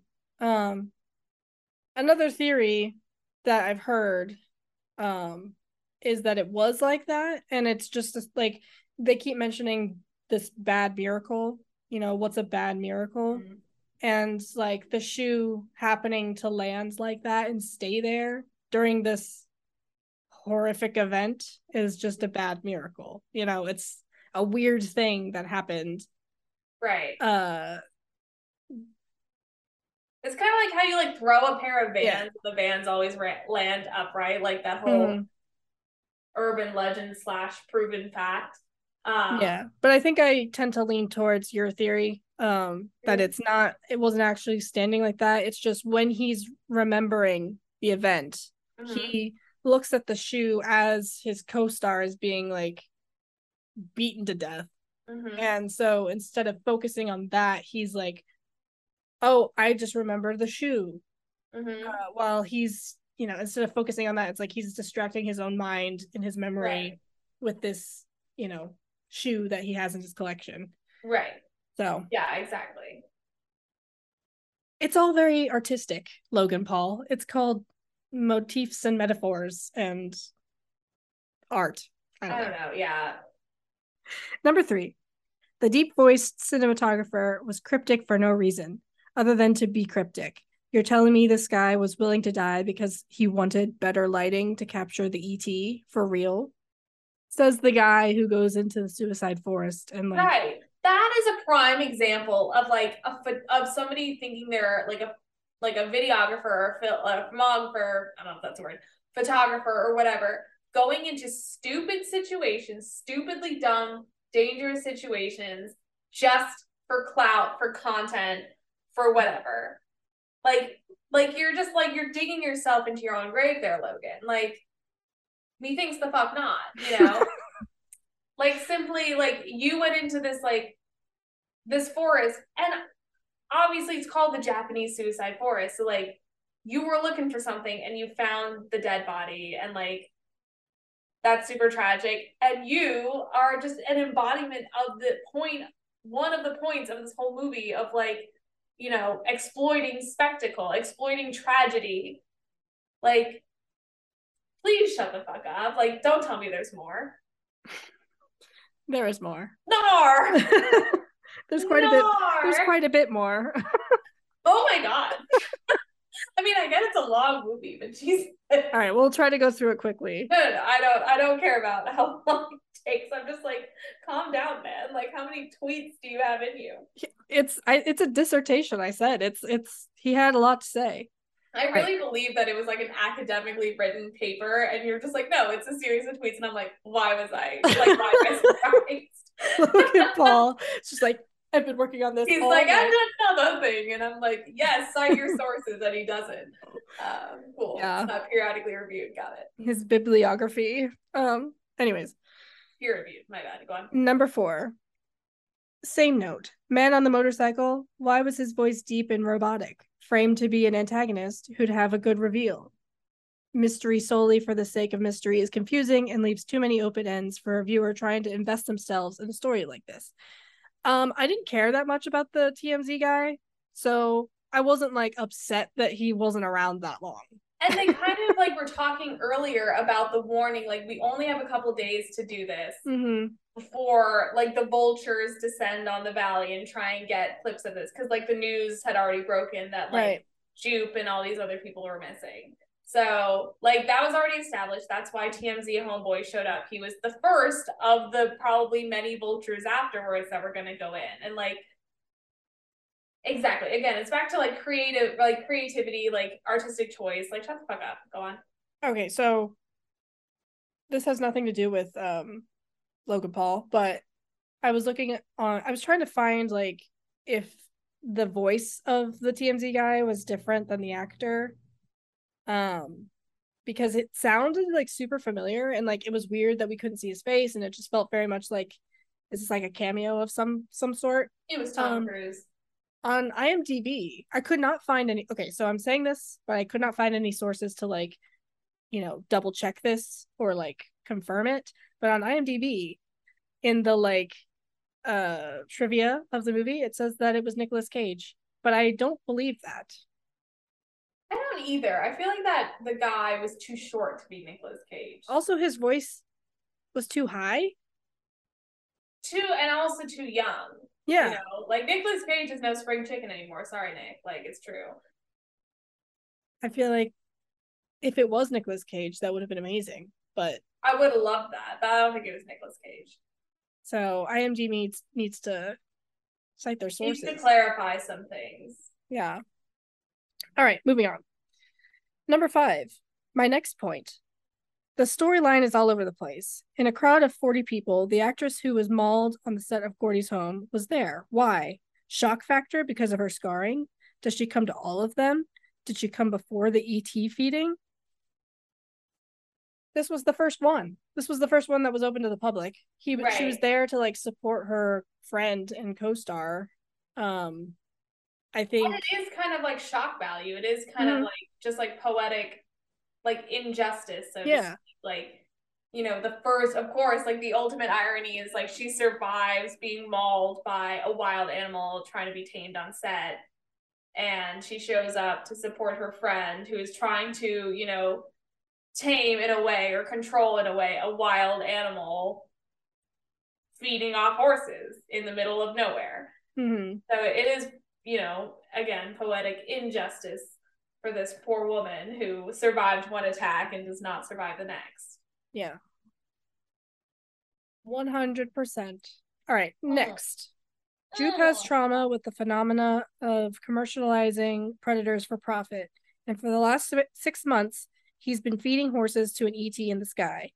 But what about before that? What was the purpose of that creepy cowboy theme park? He was in a movie as a child that like where he played a small cowboy. I forget the name of the movie, but like that's the that was what it was based off. It wasn't just he decided to be a cowboy and make right. a cowboy themed park. It was like capitalizing off of a, a movie that he was in, like Goonies style, you know, like that was like he was known for something like that yeah yeah it was like um before or it was like kid sheriff i think it was called or something like that yeah and he was the that was like his claim to fame b- before or like after the gordy's home incident like mm-hmm. he was famous for this cowboy movie I don't know. know. Maybe just like pay attention to the movie you're actually watching, Logan. Like, Um, next. mm, Why was so much emphasis placed on the name of the horses? They had title cards. Why? Because each segment was about like the demise or not demise of each creature and like the different personalities and attributes to that creature that led them to or circumstances whatever around that creature that led them to you know have an encounter with jean jacket Amen. Amen and i mean gordy and jean jacket had their own title cards like Mhm. let's not forget Yeah, it was Um, Ghost. It was Ghost, Clover, Mhm. Lucky, Gordy, Jean Jacket. It's kind of Uh, like when you break up a movie into like parts one, two, and three. It's like Mhm. It's just part. It's just part of the structure. It doesn't. right. Why did you break it up into parts one, two, and three? Like shut the fuck up because I wanted to. Holy hell! Uh, why was Barbie Ferreira an incredible acting talent so underutilized in this movie? Why was she even in the movie? It's called a cameo. Like it happens all the time. Like I don't know. Yeah, I love Barbie Ferreira. I forgot we we hadn't even mentioned her. Love Barbie. She's so hot. Like celebrity crush, but like yeah, it's a cameo. Like calm down. Would I have loved to see more Barbie? Absolutely, but like was more Barbie necessary? like justice for Barbie, sure. like no Barbie was necessary. Yeah, it was fine. She was in the movie. It was kind of it was cool. It was nice to see her, but yeah. I wasn't like upset that she wasn't in the rest of it. And it didn't hurt her career to be like a cameo in this film either. No. Like you're acting like this was like a great disservice to Barbie. People do cameos all the time. Hundred percent. Uh, Nick for example, as the TMZ guy. yeah. Way to strip all the life from a phenomenal actor, Daniel Kaluuya, by casting him as possibly the most mundane, vanilla character I've ever seen. Not a question. I'm just pissed. no comment. I feel like he just well, obviously I'm gonna follow that with a comment. Um no comment, but no let me comment, say- however. Um many comments. yes, and uh, yes. and- it's like you know, not every character needs to be big and gregarious and like, you know, as you said, like have this massive monologue and be the big protagonist in order to be the protagonist. Like he and Em and I guess Angel are like the protagonists of this film, mostly him and Em, obviously. Hmm. Because, you know, he's doing what he can to protect his legacy, but like, you know, people who come off as meek and like mild and like awkward or whatever, like they can also do awesome and incredible things just because they can't make eye contact with you and speak loud, you know, like mhm. like and in a way it's like a perfect representation of like the fact that like just because people come off a certain way does not mean that like that is how they always are. Like he Mhm. obviously is more comfortable around his sister and he's more comfortable around the horses. So like he's gonna do what he can to defend them, but I don't know. Get fucked. and he has Emerald as like his foil, who is all of those things. Mhm. So it, it's it's a character. It- This is what happens when you drop out of high school and go do YouTube. Fine. Sorry, full offense. Like I'm just gonna say it. it's just media. This is what happens when you don't take AP English and understand what a foil is or what character development is. Got to do some annotating while you watch movies. Hundred percent media literacy. Read Wuthering Heights and just do us all a favor. An extraterrestrial creature that is advanced enough to fully shapeshift, activate an anti electromagnetic field, and propel itself in any direction quickly and quietly can't tell the difference between a plastic inflatable and a viable meal. Nope. Okay, so let's talk about how there are literally fucking electric eels out there, right? Do you think an electric eel that can generate electricity just from its own body and can shock the shit out of you, electrocute the shit out of its prey? Do you think if you put a real fish and a plastic fish in front of it and they're both just chilling there, do you think it can understand the difference between the two of them? You're we're treating this like an animal, like it's an animal, right? Like Let's talk about my dog. She has Right. like no um I'm gonna put Shiv on blast for a second because she is very smart but also not very bright. She had like there are hats that are hanging on my wall that have been there since before we got Shiv. And she's slept in our room almost every night since we got her. She's seen these hats hanging on our wall. But then one day she decides, what the fuck is that on the wall? Right. And decides to freak out and, and treats it as like an enemy. And I have to take the hats off the wall, even though she's seen these hats on the wall every day since she's come to my apartment 100%. and introduce her to the hats. And so- she's she's descendant of the great wolf. Like Yes. she's the descendant of a predator. Yes. My dog barks at those little statues of like those little like signs of dogs where they're like crouched and it look like looks like the dog's taking a shit and it says no. Like those little like little like metal cutout signs. He just he barks at things that are shaped like dogs or like cats or like squirrels. And he's like, Mhm. what is that? And I have to be like, calm down, as a statue. Like, not that he understands me, but you know what I mean. Like, Yeah. I have to control him to a point where I'm like, it's not real. So I mean, my dog, she can understand the difference between birds and squirrels. Like birds, she can tolerate. Right. Squirrels, she cannot tolerate. But then she freaks out at plastic bags. So Exactly. Like a, a, tra- a, Yeah. a bag of trash in the distance that was not there yesterday. If we're approaching it and it's like dusk, my dog's like, what the fuck is that? And I'm like, it's a bag of trash. And then we Yeah. get close and he's like, what the fuck is that? And then we get up to it. He's like, ha ha, it's a bag of trash. That's hilarious. Mhm, mhm. So like Logan, my boy, like you know, you know when you're driving down the street and you see like somebody's like trash bin on the side of the road, and you're like, oh my god, is that a person? No, it's not. It's a trash bin. You know that happens to you at night. You know what I'm saying? Um, a big ass fucking alien jellyfish might just have the same reaction. I don't Mhm. know. So the fact that you got like all up on your horse, like defending the intelligence of this alien jellyfish is like admirable, however, slightly mis misguided. You know what I mean? We they're treating it like an animal, therefore it thinks like an animal, therefore it like has the same amount of like intelligence and like, you know, it doesn't know what fucking plastic is. So if it's shaped like a horse, it looks like a horse, it's a fucking horse. and it learned. It started to learn to avoid the like little plastic men, the like dancing guys, and didn't like the plastic, didn't like the the ribbons. So it was like learning as it was experiencing new things, you know? Right.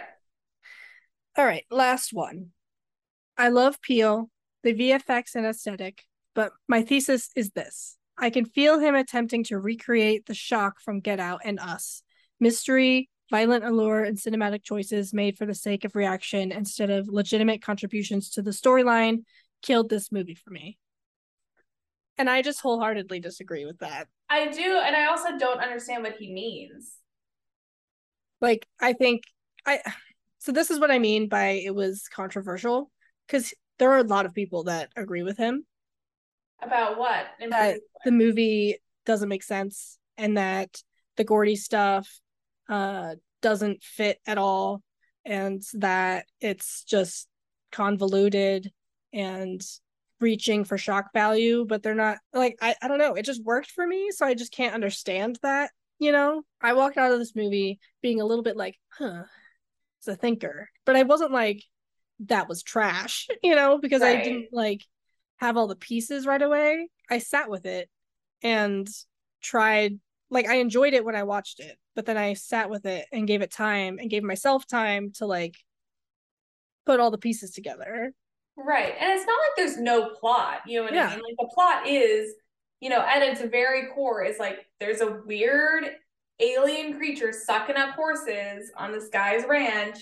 and he and his sister want to get video or photograph evidence of it in order to turn a profit so they can get out of debt. Like Yeah. that is the very basic, like bare bones, fucking bones have been bleached in acid concept of the film. Like not even considering Jupe, not considering anything else surrounding the circumstances. It's just like there is a storyline. I think what people I think what people are having an issue with is like kind of like what we were saying is like there's obviously like more to it, like Mhm. more to the story. And I think since people are fi- having a hard time figuring out what that meaning is, which whether or not it's like up to interpretation or if Jordan Peele had a specific vision in mind is like two completely different things. I think people are getting frustrated with the fact that they can't think of it. Mm, um or that it was never confirmed or whatever because you know it's art mhm. it's up to interpretation Like Also, I you think- and I can sit here and be like, it's about exploitation of violence and you know Hollywood in general.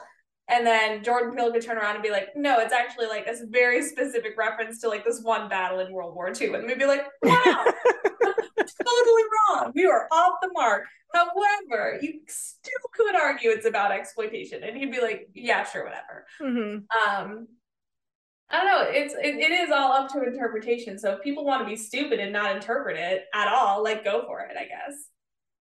I mean, I'm also like a movie nerd, so I I just like I love the Easter eggs that he puts in his movies, and so it just makes it fun. Even if I don't necessarily get everything that he's thrown out there, like Mhm. it's just I know what I'm walking into, walking into a Jordan Peele film at this Right. point, you know, like and I think I think a lot of people have put him in this box since Get Out. I know you haven't seen Get Out, but people have kind of put him in this box ever since that movie. And Us was similar to Get Out in a lot of ways, but also very different and a lot bigger and like not as contained. And Mhm. so they had a problem with that because they were like, I don't know what he's doing here.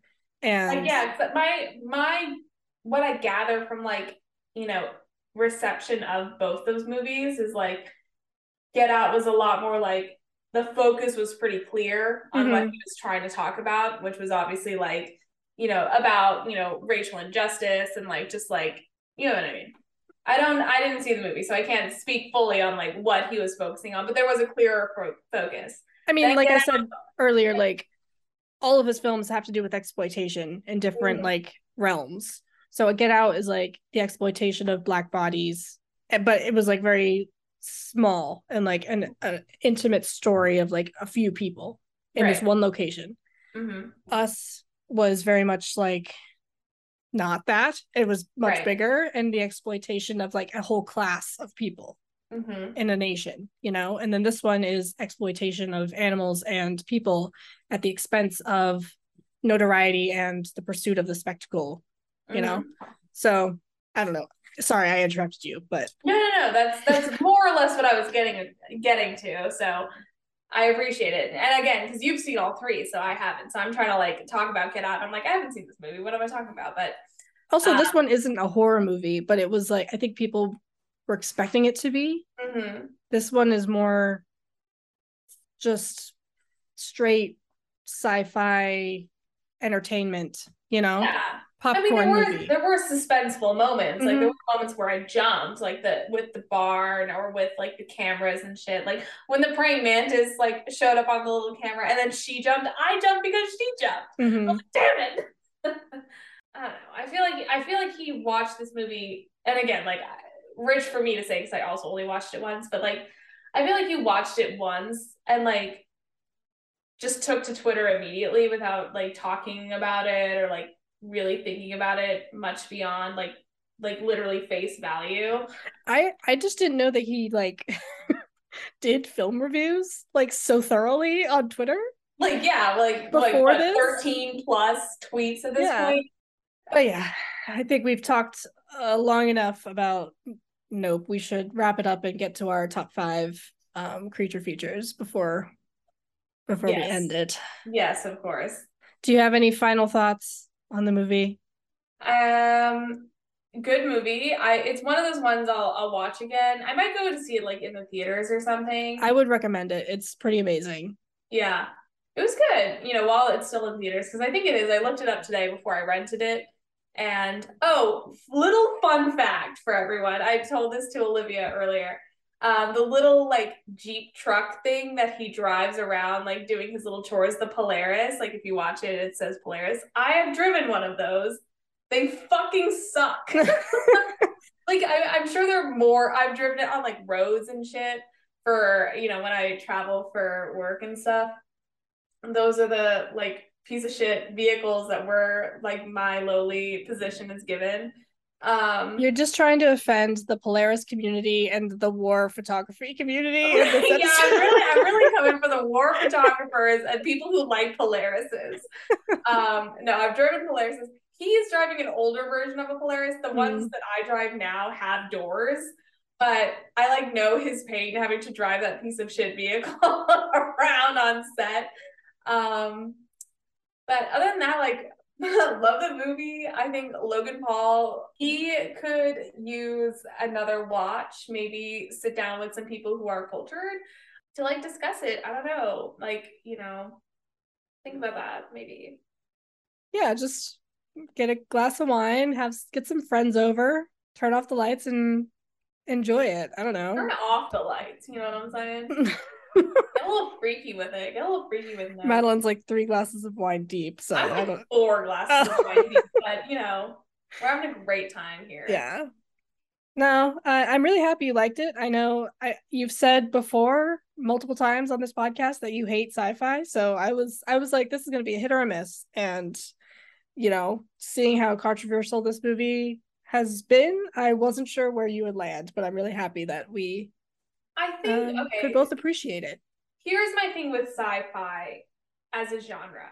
I feel like when it's like the further into the future it gets, the less on board I am. And there are right. very few exceptions to that. So That's since fair. it seemed more contemporary with just some like weird like alien elements, I was like, okay, I can vibe. But Mhm. if we're if we're talking like, you know, you know, the year 25, 30 or whatever, I'm just like, come on, count me out. Like I'm already dead at this point, you know? Mhm. That's fair. That's fair. But yeah, I I really like this movie. I said already that it's probably my favorite of the three. I love all three. Um, but I think this one is I don't know, just hits different for me and I have really enjoyed it. So yeah. Thank you for reviewing it with me. Always. All right, so now we can get into our top five creature features. We had no rules for this, and I I'm kind of just coming up with this on the fly. So, 100% same. all righty, you want to tell me your your number five uh creature feature? My my number five is the original Alien. Oh, same. I again because oh same Yeah. no way. Oh, Mhm. So again, I'm not big into like sci-fi shit, but I'm some about Sigourney Weaver, man, just just makes all the exceptions for me. So I love the original Alien. Mhm. Um, It's another one of those just like it. master of suspense. Like Mhm. I don't have too much to say about it because it's just I it's Everyone's you, you said. Sigourney Weaver, and that's like pretty much all I had to say. That was my only point. that Olivia Yeah. Sigourney Weaver, and I'm like, yes. yes. All right. What's your number four then? My number four is probably Jurassic Park three of the original trilogy. Wow. Okay. Well, uh, honestly, like my top five, all three Jurassic Parks are be in it. Uh, because I haven't seen that many like creature feature films. I've seen mm. all three of the original Jurassic Park, and then I saw two out of the three new trilogy. And Hmm. when I say two out of three, I mean I saw the first and the third, and I skipped the second. Mhm. Um, which was it was fine. Like I, I picked it up.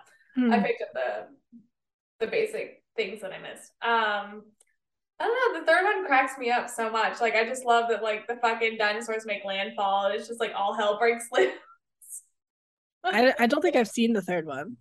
It's great. The best scene is when like the fucking T Rex blasts through a blockbuster like video store, Ah, just tears shit up, and it's very. I think it's just funny in hindsight because you're just like, you know what's gonna happen to Blockbuster, right? It's gonna get fucking wrecked. Uh, Netflix is coming, baby. So I do love Jurassic Park three. very And nice. My number four is a bit of a stretch, but I'm gonna say it anyway. Um, Little Shop of Horrors.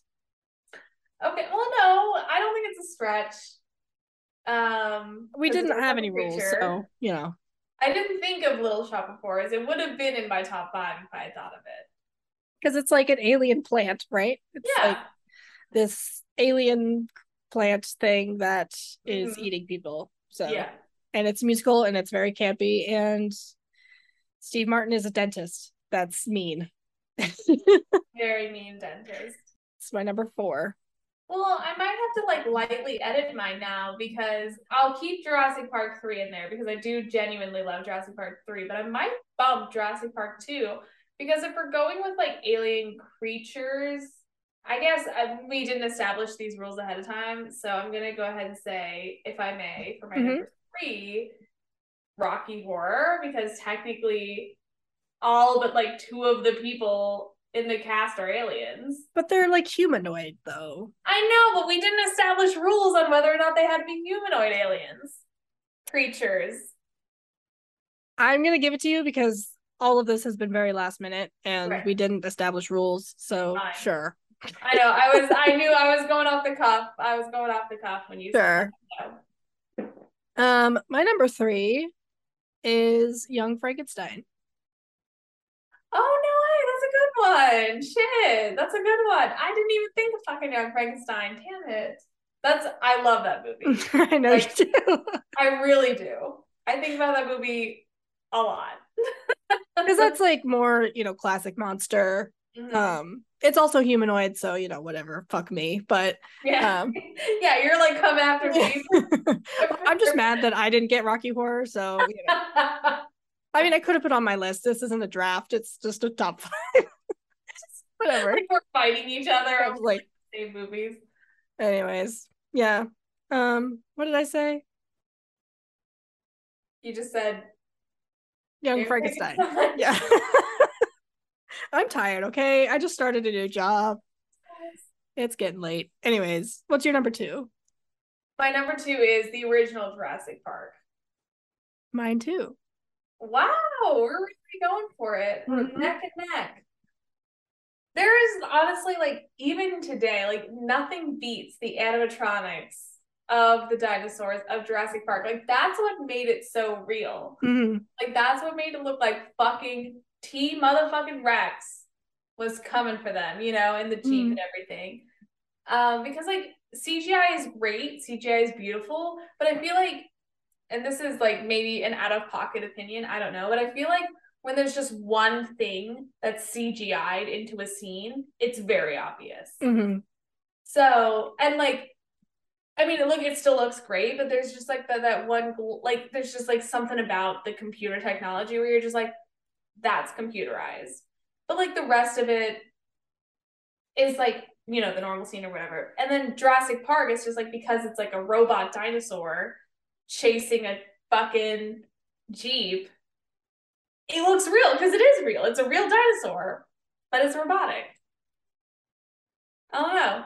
And it's a great story. I mean, I do think the CGI that was used in Jurassic Park holds up. Like it's still it Mhm. looks great because it, it's like kind of it's one of the movies that one of the earlier movies to use CGI that way and have it be like timeless, you know? Like it it's seamless with the animatronics and puppets.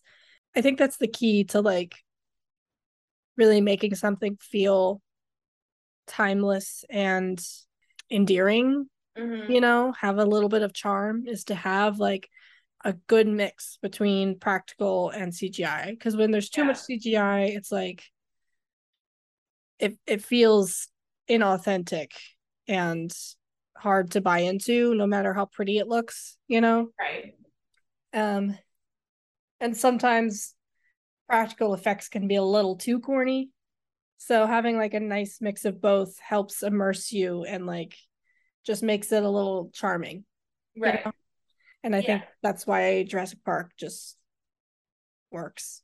And also just like Steven Spielberg's like storytelling and his ability to create suspense and our wonder at these creatures that we've never seen in like our lifetime.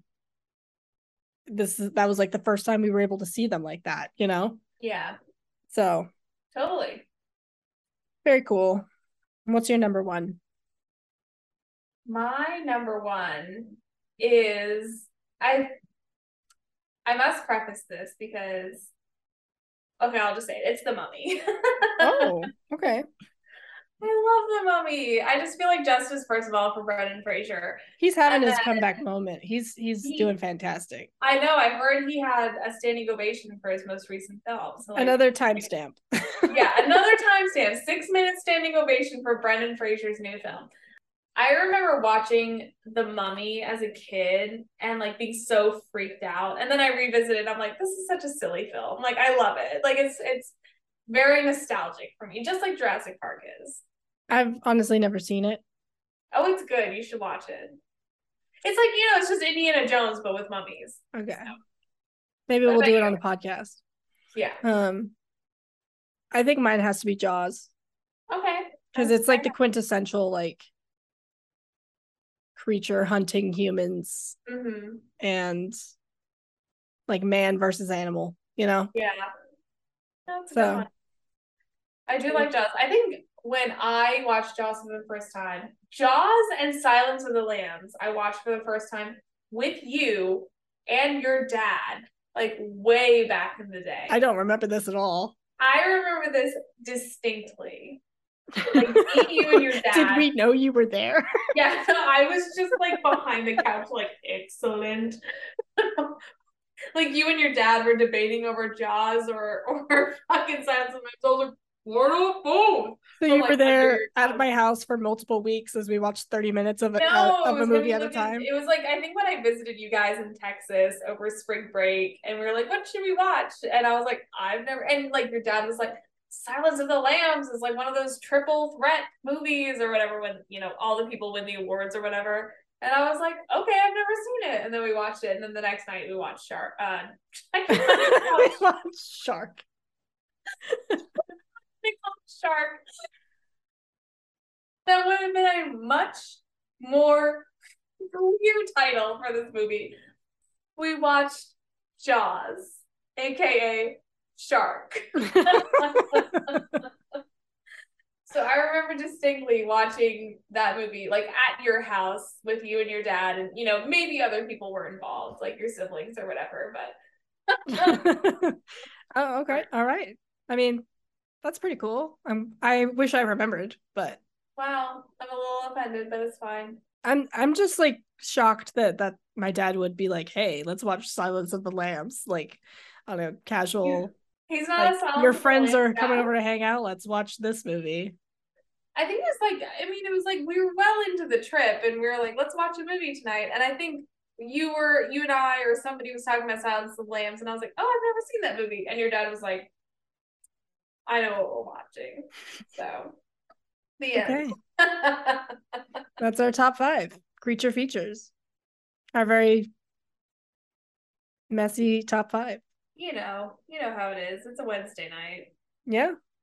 All right. Well, I think that concludes our episode for this week. Thank you again, Madeline, for talking about movies with me. It's always Of fun. course.